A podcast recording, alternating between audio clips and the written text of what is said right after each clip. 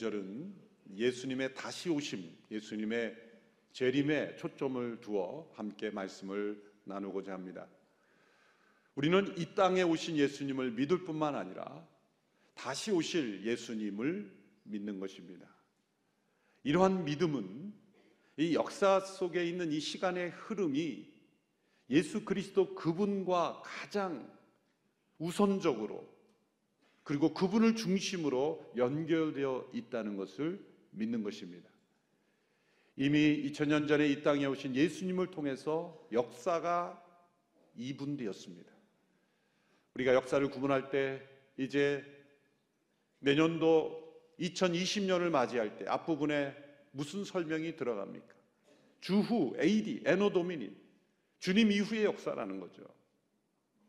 비씨와 에이디로 역사를 구분하는 이유가 무엇입니까? 어느 한 나라, 어느 한 일부의 사람들이 그렇게 하자고 주장해서 되는 일이 아닙니다. 이것은 역사의 중심이 예수님의 오심으로 이루어졌다는 명백한 증거이죠. 그러나 역사의 마지막 또한 예수님의 다시 오심과 연결되어 있다는 것을 우리는 믿는 것입니다. 올해 대림절은 이 부분에 특별히 강조를 주어서 이 역사의 마지막이 예수님의 다시 오심과 연결되어 있다는 분명한 믿음을 우리가 회복할 수 있게 되기를 바랍니다. 역사가들은 역사가 어디로 흘러가는지, 역사의 목적과 방향에 대해서 애매모호하게 말합니다. 당연한 것이죠. 역사의 지극히 일부인 한 시대, 한 문화의 일부인 역사가들이 어떻게 역사의 방향을 예단할 수 있고 또 역사의 목적을 무엇이라고 말할 수가 있겠습니까? 그런 하나님의 말씀인 성경, 역사의 창조자이시며 주관자이시며 심판자이신 하나님께서 우리에게 주신 이 성경에는 역사는 분명한 목적이 있으며 그 목적을 향하여 하나님께서 역사를 이끌어가고 계시다고 분명히 증언하고 있습니다. 그 역사의 마지막에는 예수님의 다시 오심이 있는 것입니다. 역사는 아무렇게나 움직이는 것이 아닙니다. 흘러가는 대로 움직이는 것이 아닙니다. 수많은 사람들에게 이 역사의 시간의 흐름은 그저 캘린더에 달력에 나오는 숫자에 불과할 때가 있습니다. 그저 세월이 빨리 흘러가는구나, 또 한 해가 갔구나, 그것이 역사의 의미의 전부일 수가 없습니다. 분명히 역사는 마지막을 향하여 가고 있습니다. 역사에는 시작이 있고 마지막이 있습니다. 역사가 창조된 때가 있고 역사가 심판받을 때가 있는 것이죠. 그 마지막에는 바로 이 땅에 오셔서 우리에게 하나님의 나라의 문을 열어주시고 우리를 하나님의 나라로 인도하신 예수님, 부활 승천하셔서 영원한 나라를 준비하신 그 예수님께서 다시 오시는 예수님의 재림, 그것이 역사의 마지막과 연결되어 있다는 것, 그것을 우리는 믿는 것입니다. 그래서 우리의 신앙은 역사적인 신앙인 것이죠.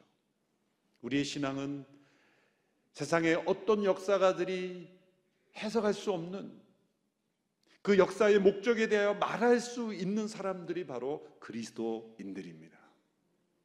이 때와 시간에 대한 분명한 시각, 그 관점을 예수님을 믿는 이들, 성경을 통해서 예수님을 믿는 이들만 말할 수 있다는 것, 그래서 우리는 때와 시기를 아는 사람들입니다. 사도 바울이 로마 교회 성도들에게도 그것을 인정했습니다. 너희가 이 시기가 어떤 시기인지를 잘 알지 않느냐. 십일 절의 말씀을 보시면 여러분이 이 시기를 알고 있는 것처럼 벌써 잠에서 깨어야 할 때가 됐습니다.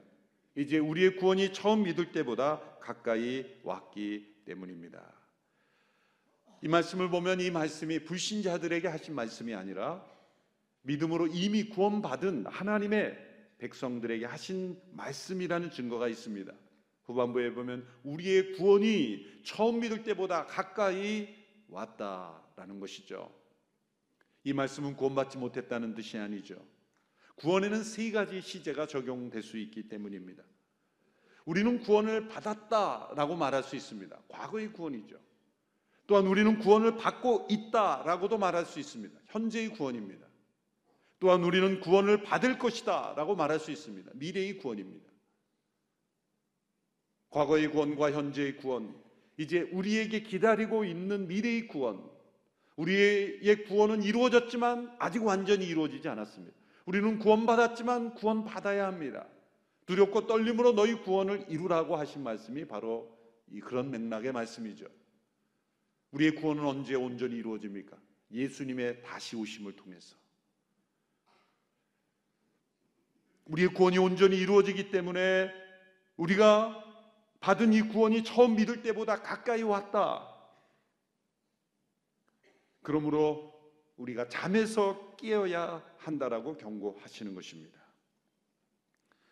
이러한 역사적 믿음을 가지고 있음에도 불구하고 예수님께서 다시 오심을 알고 믿음에도 불구하고 잠자고 있을 수 있다는 거죠. 여러분, 다시 오실 예수님을 믿으십니까? 그런데 그 믿음을 가지고도 그 시기를 사는, 이 시기를 사는 우리들이 잠자고 있을 수 있다. 이 경고가 바로 우리에게 주시는 하나님의 경고입니다. 잠에서 깨어야 할 때라는 거죠. 이 잠은 성경에서 여러 가지 의미로 쓰여집니다. 좋은 의미로 대부분 많이 쓰였죠.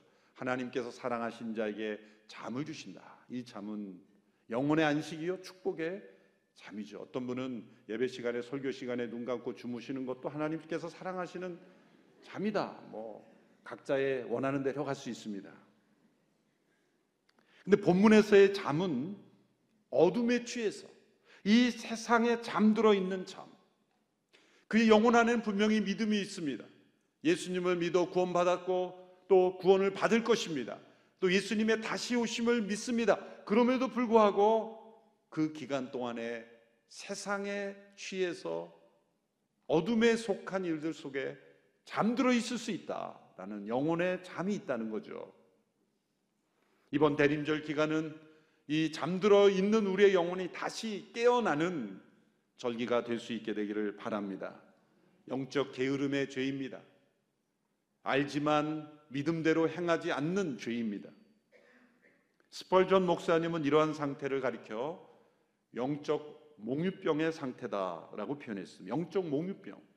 몽유병은 무엇입니까? 분명히 잠들어 있는데 자신도 모르게 일어나서 활동하는 거예요. 심지어는 집 밖으로 나가는 사람들도 있대요. 요즘 가끔 저희 집에 뭔가 자고 아무도 없었는데 뭔가 이렇게 뭔가 변화가 일어나요? 혹시 제가 자다가 일어나서 뭔가 하지 않았나 그런 생각이 드는데, 여러분 집안에 아무도 없이 여러분 혼자 잠들었는데 뭔가 이렇게 집안에 움직임이 있다면 둘 중에 하나죠. 귀신에 지시거나 여러분이 자면서 행했거나. 몽유병, 영적인 몽유병이 있다는 게, 그건 뭡니까? 영혼이 잠들어 있으면서도 예배도 드리고 성경도 읽고 봉사도 하고 교제도 나누고 헌신도 할 수 있다는 거죠. 영적으로 잠들어 있으면서 활동은 계속 하는 거예요. 깨어있지 못한 상태로도 얼마든지 일할 수 있다. 스펄전 목사님 영적 몽유병이라고 말하는 것이죠. 왜 우리가 잠에서 깨어야 합니까? 시대의 표적을 우리가 분별해야 되기 때문이에요. 이 시대가 악한 시대이기 때문입니다. 이 시대는 악한 시대다. 갈라디아서 일 장 사 절에 보면 예수 그리스도는 하나님 곧 우리 아버지의 뜻을 따라 이 악한 세대에서 우리를 건져내시려고 우리의 죄를 대신해 자신의 몸을 내주셨습니다. 이 시대는 하나님의 창조 질서를 무너뜨리며 타락한 인간들이 만든 치우친 이념을 진리라고 주장하며 살아가는 악한 시대입니다. 이 악은 무력적으로, 폭력적으로 나타나기도 하지만 매우 선한 모습으로도 나타나기도 합니다. 이 시대의 악함은 포용으로 포장되어 있어요. 포용. 요즘 대표적인 에스엔에스, 소셜 네트워크 서비스들에는 프로필을 가입할 때요, 자신의 성을 남자와 여자 외에 거기에 커스텀이라고 하는, 자기가 성을 만드는 거예요. 그래서 어떤 에스엔에스 서비스는요, 프로필에 쉰여섯 개의 성이 있어요. 자기가 고를 수 있는. 미국의 어느 유명한 에스엔에스는 이모티콘이 그림 보내는 거 있잖아요. 거기에 많은 사람들이 그 이모티콘을 만들어서 올리는데 동성애를 상징하는 무지개는 추가해주면서 십자가는 거절하는 거예요. 동성애의 상징인 심볼은 들어올 수 있지만 믿음의 상징인 십자가는 이모티콘에 들어올 수 없다. 얼마나 무서운 시대입니까?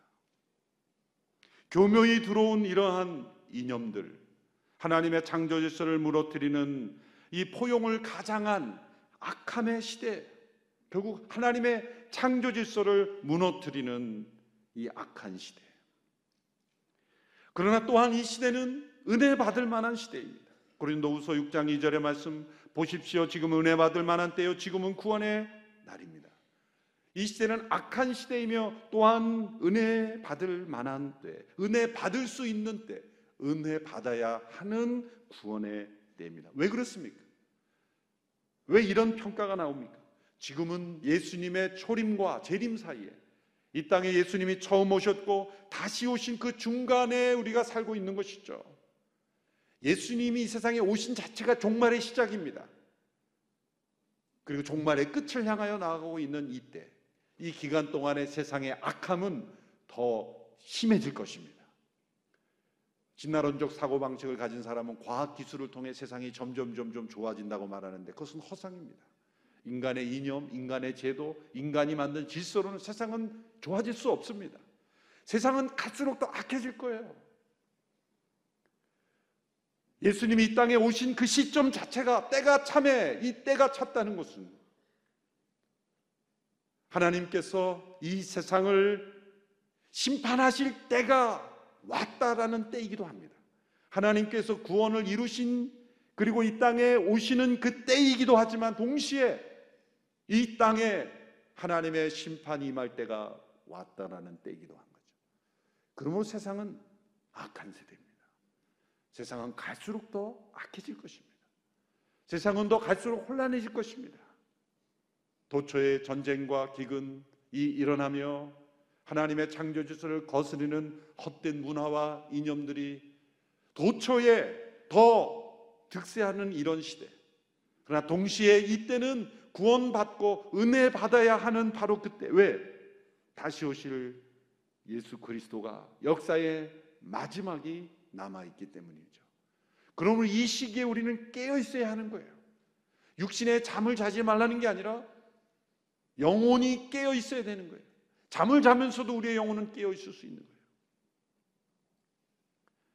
예수님께서 다시 오실 때 온전한 구원이 임할 것이기 때문입니다. 이러한 시대에 잠에서 깨어난 성도들이 어떠한 삶을 살아야 될 것을 말씀하고 있습니까? 오늘 보면 이십이 절, 십삼 장 십이 절로 십사 절의 말씀 같이 읽겠습니다. 시작. 밤이 깊고 낮이 가까이 왔습니다. 그러므로 어둠의 일들을 벗어버리고 빛의 갑옷을 입읍시다. 낮에 행동하듯이 단정하게 행동합시다. 방탕하거나 술 취하지 말고 음란과 호색하지 말며 다투거나 시기하지 말고 오직 주 예수 그리스도로 옷 입고 정욕을 채우려고 육신의 일을 애쓰지 마십시오. 이 말씀은 하나님께서 초대교회 신학자이자 지도자였던 성 아우구스티누스를 변화시킬 때 사용하신 말씀이죠. 아우구스티누스가 밀라노 근처에 자신의 친구의 별장에 있던 무화과 나무 아래서 자신의 죄를 통회하며, 이게 성령의 역사하심이죠. 근본적인 회심이 일어나기 전부터 성령님은 이미 역사하고 계셨어요. 그 영혼 속에 자신의 죄를 뉘우치며 참회하는 그런 뉘우침의 과정 속에 있을 때 갑자기 이웃집에 있던 서 들려오는 말소리를 듣게 되죠. 어거스틴의 고백록에 보면 이러한 문장을 고백하고 있습니다. 제가 그냥 읽어드리겠습니다. 나는 내가 지은 죄에 대하여 마음으로부터 통회하면서 울고 있었습니다. 그때였습니다. 갑자기 이웃집에서 들려오는 말소리가 있었습니다. 그 말소리가 소년의 것인지 소녀의 것인지 나는 확실히 알 수 없었습니다. 그러나 계속 노래로 반복되었던 말은 들고 읽어라, 들고 읽어라 라는 것이었습니다. 나는 곧 눈물을 그치고 어린아이들이 어떤 놀이를 할 때 저런 노래를 부르는지 곰곰이 생각해 보았습니다. 그러나 아무리 생각해 보아도 전에 그런 노랫소리를 들어본 기억이 나지 않았습니다. 나는 흘러나오는 눈물을 그치고 일어섰습니다. 나는 그 소리를, 성경을 펴서 첫눈에 들어온 것을 읽어라 하신 하나님께서 나에게 주신 명령으로밖에 생각할 수밖에 없었습니다. 나는 바로 알리피우스크의 친구죠, 그가 있는 곳을 급히 되돌아갔습니다.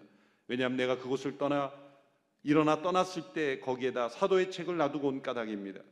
나는 그 책을 집어들자마자 펴서 내 첫눈에 들어온 구절을 읽었습니다. 그 구절의 내용은 방탕과 술 취하지 말고 음행하거나 호색하지 말며 다투거나 시기하지 말고 오직 주 예수 그리스도로 옷 입고 정욕을 채우려고 육신의 일을 애쓰지 마십시오 라는 말씀이었습니다.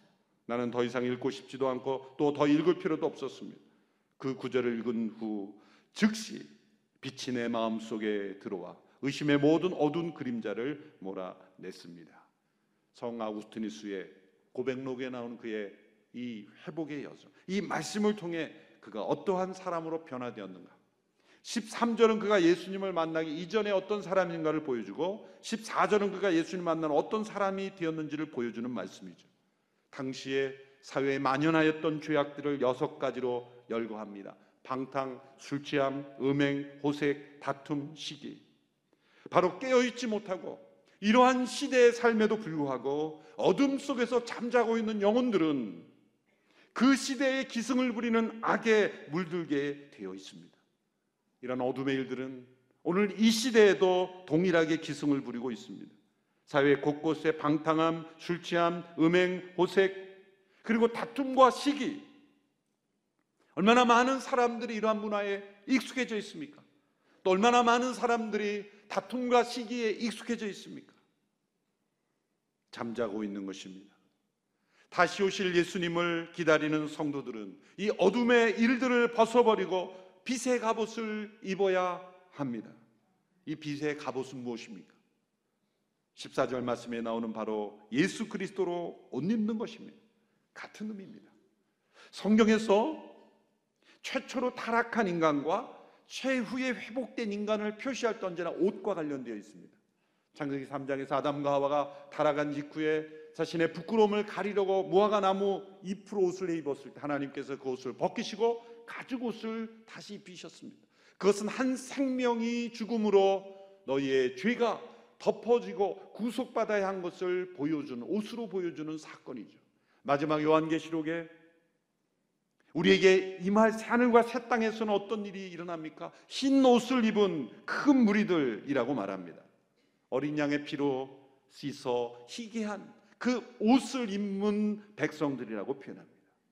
예수님께서 그러한 모습을 마태복음 이십이 장에서 한 비유를 통해 우리에게 알려줬죠. 어떤 왕이 결혼잔치를 베풀었다고 합니다. 그런데 왕이 초대한 사람들이 오지 않았습니다. 그 왕은 길거리에 있는 사람들이라도 다 그 잔치에 불러 모으라 말했습니다. 그 잔치가 시작이 됐습니다. 그런데 그 잔치 가운데 한 사람이, 왕이 제공한 예복을 입지 않은 한 사람이 있어서 그 사람을 쫓아내었다 말합니다. 아니, 왜 사람을 쫓아냅니까? 옷을 잘못 입었다고? 이 비유의 배경에는 당시 왕이 베푸는 잔치에는 반드시 왕이 제공하는 의복, 예복이 주어진다라는 것을 전제로 한 것이죠. 여러분, 왕이 베푼 잔치에서 의복까지 제공하는 그 잔치에 초대를 받았는데 나는 그 의복 입기 싫습니다, 내가 입고 싶은 대로 입겠습니다 라고 말하는 것은 합당하지 않죠? 잔치의 기쁨을 나누기 위해서는 그 예복도 갖춰 입는 것입니다. 결혼식에 신부가 웨딩드레스를 입는 것 자체가 기쁨의 표현이죠. 왕이 베푼 잔치에서 왕이 제공한 예복을 거절하는 것, 그것이 바로 오늘 이 시대에 하나님께서, 역사의 왕이시며 주관자이시며 심판자이신 하나님께서 우리를 구원하시고 우리를 회복하기 위해 베풀어 주신 예수 그리스도의 희생을 거부하는 것을 의미하는 것입니다. 믿음이란 무엇입니까? 하나님께서 우리를 구원하시기에 베푸신 예수 그리스도, 그분으로 우리가 옷 입는 것입니다. 믿음이란 새 옷으로 갈아입는 것입니다. 잔치 때에 우리의 입었던 옷을 벗고 왕이 제공해주는 새 옷을 입는 것은 기쁨입니다. 그것은 힘든 일이 아닙니다. 여러분, 회개란 즐거운 일을 포기하는 괴로운 일이 아닙니다. 많은 사람들이 회개 그러면 괴로운 일, 내가 원하는 일을 못하는 괴로운 일이라고 생각합니다. 착각입니다. 회개란 즐거운 일을 위해 괴로운 일을 포기하는 겁니다. 왕의 잔치에 초대하기 위하여 우리의 옛 옷을 벗는 것입니다. 어둠의 이를 벗고 빛의 갑옷으로 입는 것은 기쁜 일입니다. 예수 그리스도를 옷 입는다는 것은 바로 우리를 값없이 의롭다 하신 하나님으로부터 주어져 덧입게 되는 은혜의 옷을 입는, 또한 예수 그리스도 그분 안에 거하고 그분과 연합함으로 우리에게 새롭게 변화되어 나타나는 새로운 성품을 의미하기도 합니다. 우리에게 예비된 새하늘과 새 땅, 영원한 나라는 예수 그리스도 그분으로 온 입은 사람들만 들어갈 수 있는 나라, 그분이 주님이 되고 그분이 구세주가 되고 그분 안에 거하는 이들, 예수 그리스도의 영원한 나라에 거할 이들, 우리 모두는 예수 그리스도로 옷 입어야 합니다. 오늘 깨어 있다는 것은 무엇입니까? 끊임없이 예수 그리스도로 옷 입는 것입니다. 어둠의 일을 벗고 빛의 갑옷을 입는 것입니다. 다시 오실 예수님을 기다리며 준비하는 이들은 깊은 어둠 속에서 새벽의 여명을 기다리는 사람들입니다. 세상은 더욱 악해집니다. 세상은 더욱 어둡습니다. 그러나 우리는 다가오는 여명을 기다리고 있습니다. 역사의 새벽은 올 것입니다. 하나님께서 살아계시기 때문입니다. 그 마지막을 기다리는 자들이 이 땅의 역사도 변화시킬 수가 있는 것이죠. 역사를 움직이시는 분이 누구인지를 아는 사람만이 새로운 역사를 만들어낼 수가 있는 것입니다. 다시 오실 예수님, 역사의 마지막 때에 오실 예수님을 바라보며 거룩한 백성으로 이 땅의 역사를 변화시키는 저와 여러분이 되기를 주님의 이름으로 축원합니다. 기도하겠습니다. 살아계신 하나님, 역사하시는 하나님, 역사의 마지막을 향하여 이끌어 가시는 하나님, 우리 모두가 어둠에 취해 잠자는 영혼이 되지 않게 되기를 원합니다. 깨어나기를 원합니다. 어둠의 일을 벗고 빛의 갑옷을 입게 되기를 원합니다. 예수 그리스도로 옷 입게 되기를 원합니다. 예수님의 이름으로 기도합니다. 아멘.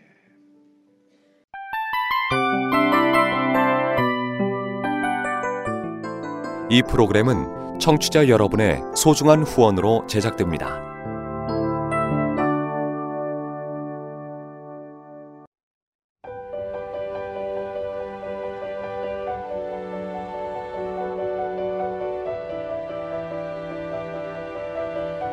세상에는 수많은 교회들이 있지만 더 깊이 있는 말씀 강해를 찾기 위해 크기로만 교회를 선정하지 않습니다. 보다 좋은 영적 콘텐츠를 더 많이 나누기 위해 방송비를 받지 않습니다. 일 년 삼백육십오 일 복음만 전하고 싶어서 우리는 광고를 하지 않습니다. 온누리의 복음을 땅끝까지 씨지엔 티비와 함께 땅끝 선교사가 되어주세요.